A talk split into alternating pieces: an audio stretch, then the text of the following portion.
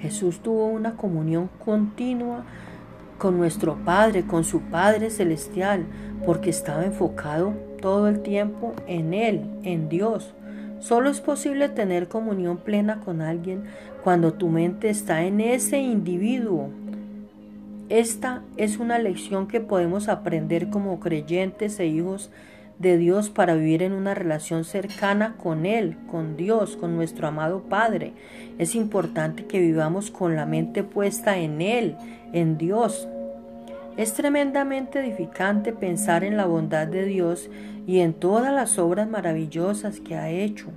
Si deseas experimentar la victoria, toma un tiempo para meditar regularmente sobre la insuperable grandeza de Dios, de nuestro amado universo.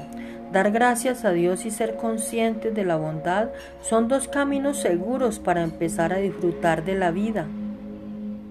Jesús dijo que el Espíritu Santo de Dios nos llevaría a una comunión cercana con Él, con Dios. Si elegimos pensar en el Señor, en nuestro Padre, lo traerá al frente de nuestras vidas y comenzaremos a disfrutar una comunión con Él que trae gozo, paz y victoria a nuestra vida diaria. Dios siempre está en nosotros y con nosotros, pero es importante que pensemos en Él siempre.